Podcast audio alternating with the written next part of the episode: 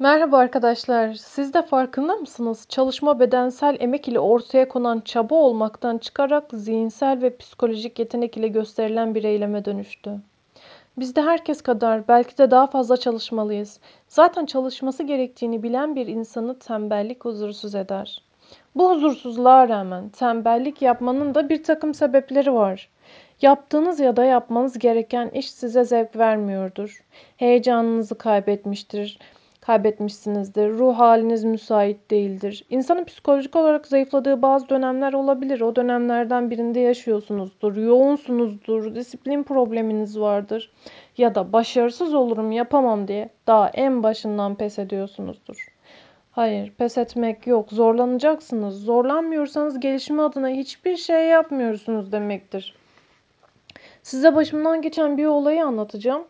Chicago'da okurken bulunduğum bölgenin en güzel spor salonlarından birine kaydoldum. Kaliteli bir spor salonuydu. Antrenörü çok ilgiliydi. İlk 20 gün her spora, spor yapıp çıkışımda antrenör, antrenörü bana yoruldun mu, kas ağrın var mı diye soruyordu. 20 gün sonunda elinde bir A4 kağıdı karşıma geçip Selma bu 20 gün içinde sadece 6 gün spora gelmişsin dedi. Nasıl ya oldum. Gerçekten spor yaptığında, gerçekten çalıştığında buradan bitkin çıkman gerekiyordu. Ve yeni spora başladığın için vücudun da alışkın değil. 20 gün boyunca kas ağrısı olmalıydı. Sen sadece 6 gün kas ağrısı yaşamışsın ve terlemişsin. Onun haricinde daha rahat geçirmişsin. Eğer doğru düzgün çalışmayacaksan buraya gelmene gerek yok. Boşuna vakit kaybetme dedi. Hayatımın dersini vermişti bana. Ha, arkadaşlar insan bilmediği şeyden korkuyor. O zaman öğreneceğiz, ertelemeyeceğiz. Yarın pazartesi ya da ayın biri değil. Şimdi, şimdi başlıyorsun hemen. Daha bu ses kaydı bitmemişken öğrenciysen ve tembellik yapacaksan kalk 45 dakika ders çalış sonra 15 dakika ara ver. Vicdan azapsız tembelliğin tadını çıkar.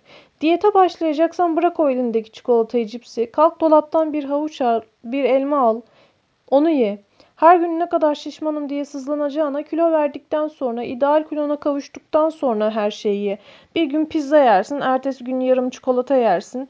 O kalorini hesaplarsın. Ondan sonraki gün biraz cips yersin abartmadan. Zaten günlük alman gereken bir kalori miktarı var. Vücut kitle endeksine göre atıyorum 2000 kalori alman gerekiyor ama sen 2500 aldın.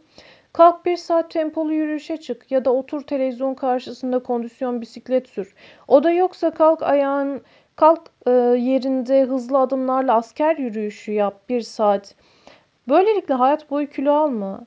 Ne işin varsa, hedefin neyse ona göre plan yap. Çözüm üret, eğlenceli hale getir. Gorki ne diyor?